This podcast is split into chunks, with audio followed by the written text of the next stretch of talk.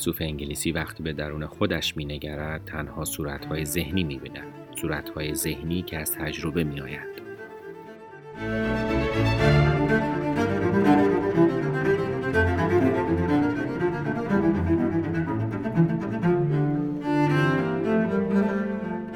اپیزود سوم پراکسیس خوش اومدید. من مجید حیدری با قسمت سوم پراکسیس با عنوان جان لاک و خود در خدمت شما هستم.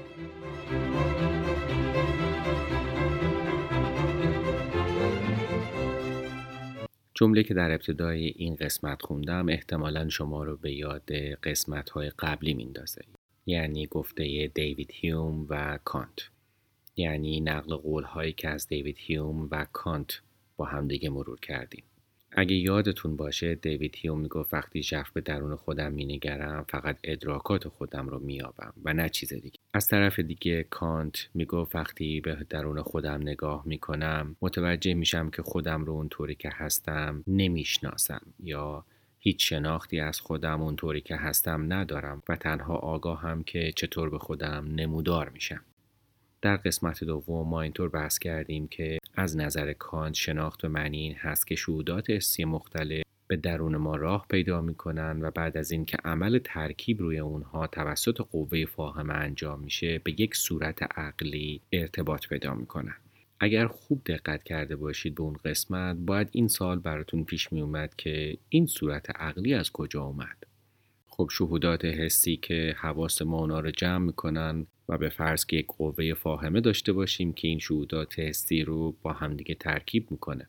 اما چطور این شهودات حسی فهم میشن و چطور به یک صورت عقلی که ما متوجه نشدیم از کجا اومد ارتباط پیدا می‌کنن؟ خب باید بهتون بگم که از نظر کانت اون صورت عقلی یک امر اصطلاحا پیشینی هستش.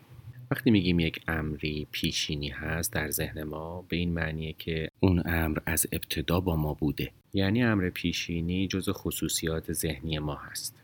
برای اینکه بتونم امر پیشینی رو توضیح بدم نیاز به یک عینک دارم. فرض کنید ما یک عینکی داریم که این عینک به رنگ سبز هست. یعنی شیشه های این عینک سبزه. این عینک همیشه به روی چشم ما هست و ما تمام دنیا رو سبز می‌بینیم. از ابتدایی که به دنیا اومدیم این عینک سبز روی چشمای ما بوده و ما فقط دنیا رو سبز دیدیم. امور پیشینی از نظر کانت یا هر فلسفه دیگه به این معنی هست که ما با این امور به دنیا اومدیم و ذهن ما دنیا رو به اون شکل می‌بینه. اون عینک سبز از ابتدای تولد ما همیشه همراه ما بوده و ما همه چیز رو سبز دیدیم. ما نمی‌تونیم اون عینک سبز رو برداریم از چشممون به دلیل اینکه اگر اون عینک رو برداریم کور خواهیم بود و چیزی رو نمی‌تونیم ببینیم. از نظر کانت زمان و مکان خصوصیت هایی هست که در ذهن ما تنها وجود داره و هیچ ربطی به دنیای بیرون نداره. هر نوع شهود حسی که ما داریم زمان و مکان رو ذهن خود ما به اون شهودات حسیمون میبخشه. برای امتحان کردن این نظریه کاند که زمان و مکان امور پیشینی هستند چشمامون رو ببندیم و تمرکز کنیم و سعی کنیم چیزی رو در ذهنمون بیاریم که مکان نداره یا چیزی رو به ذهنمون بیاریم که زمان نداره. بعد از کمی تمرین متوجه میشیم که تقریبا غیر ممکنه که چیزی به ذهنمون بیاریم که زمان نداشته باشه یا چیزی به ذهنمون بیاریم که مکان نداشته باشه. یعنی لازمانی و لامکانی در ذهنیت هوشیار ما غیر ممکن است این در واقع یکی از روش هایی هست که نشون میده اموری در ذهن ما پیشینی هستند. یعنی از ابتدا وجود داشتند و همیشه هر نوع فهم یا درکی که از دنیا داشته باشیم این امور همراه اون ادراکات هستند. البته این تنها نظر کانت هست. جان لاک نظر متفاوتی داره. با توجه به این عینک سبزی که گفتیم و اینکه بعضی امور از لحاظ کانت پیشینی هستند حالا وقت اونه که به گفته جان لاک برگردیم.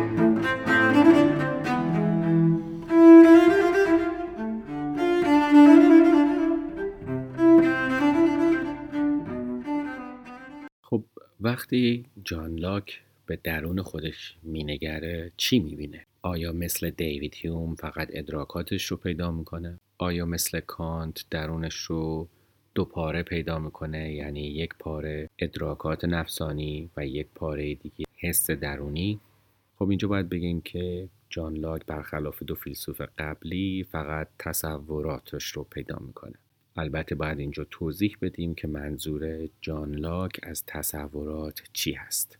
در کل جان لاک خود رو و می‌تونیم بگیم انسان رو موجودی اندیشنده می‌دونه.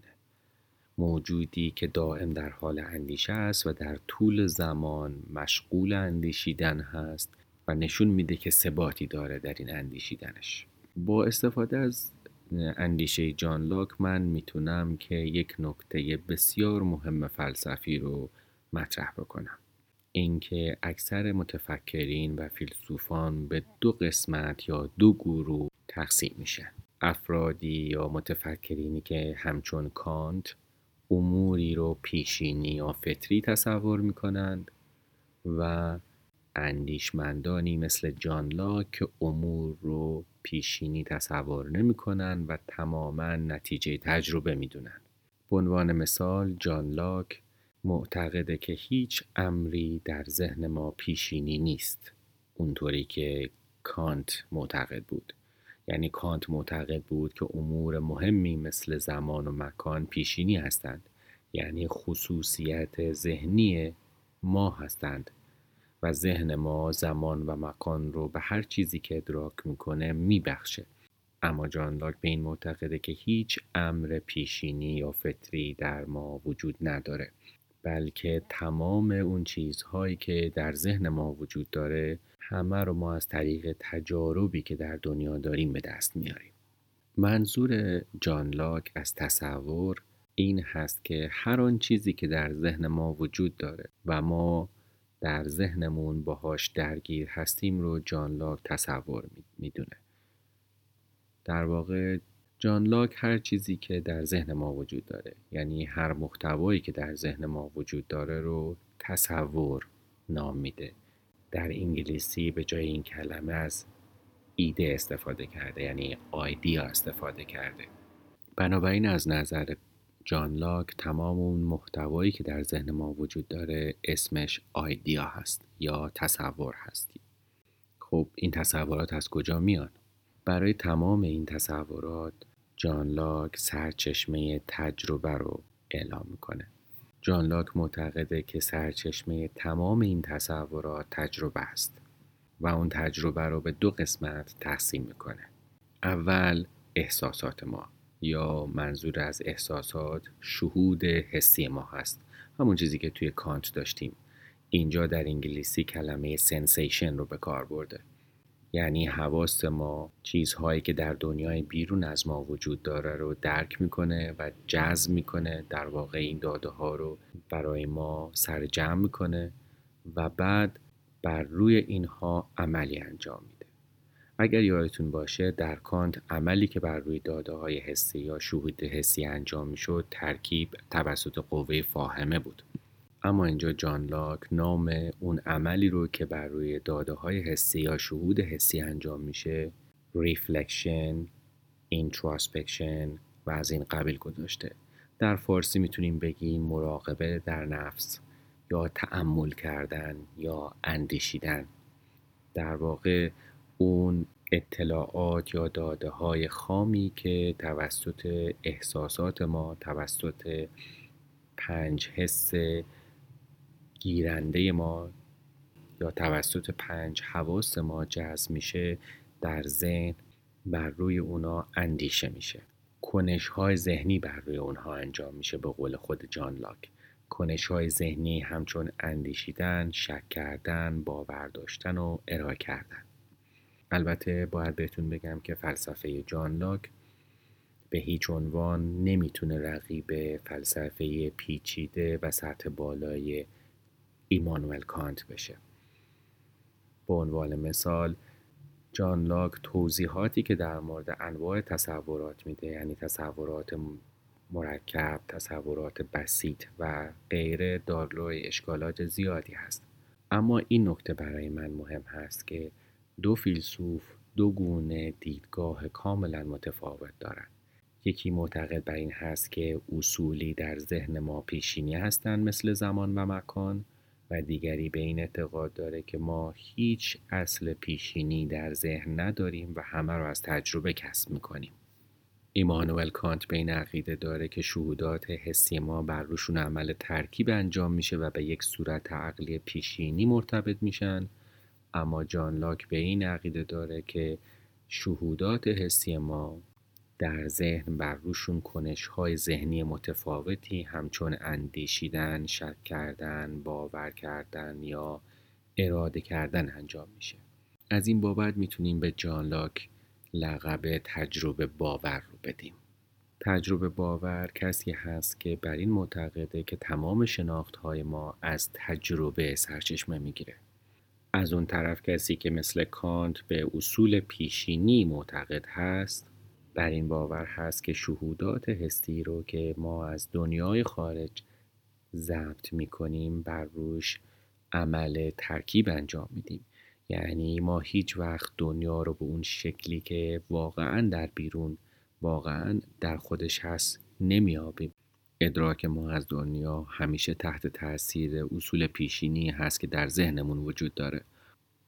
اما به گمان جان لاک تمام شناخت ما ناشی از تجربه است و این تجربه به صورت شهودات حسی به ذهن ما راه پیدا می‌کنه و بعد از اون ذهن ما توسط کنش های ذهنی متفاوتی چون اندیشیدن و شک کردن و باور داشتن و اراده کردن و دیگر کنش های ذهنی این تصورات بسیط یا مرکب رو با همدیگه ترکیب می‌کنه و به شناخت های متفاوتی می‌رسه. در پایان باید بگم که راستشو بخواید من همیشه تصور متفاوتی از جان لاک داشتم. در کتاب ها در جاهای مختلفی که اسم جان لاک رو میشینیدم فکر می‌کردم یک تجربه گرای محض هست و اصولا به متافیزیک هیچ عقیده یا باوری نداره.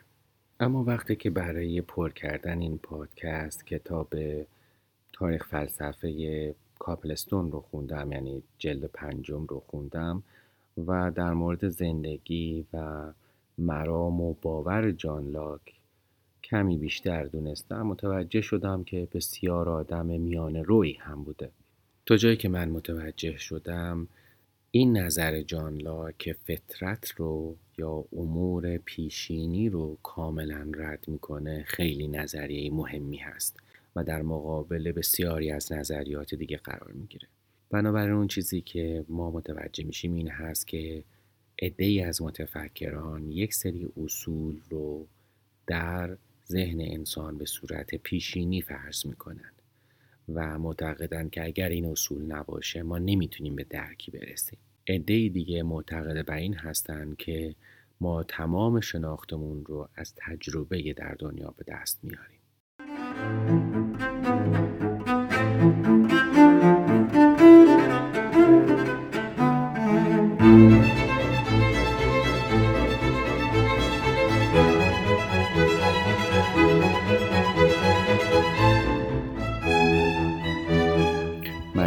درس گفتارهای پراکسیس رو می‌تونید از روی سایت SoundCloud گوش کنید یا از کانال تلگرامی پراکسیس به انگلیسی دانلود کنید.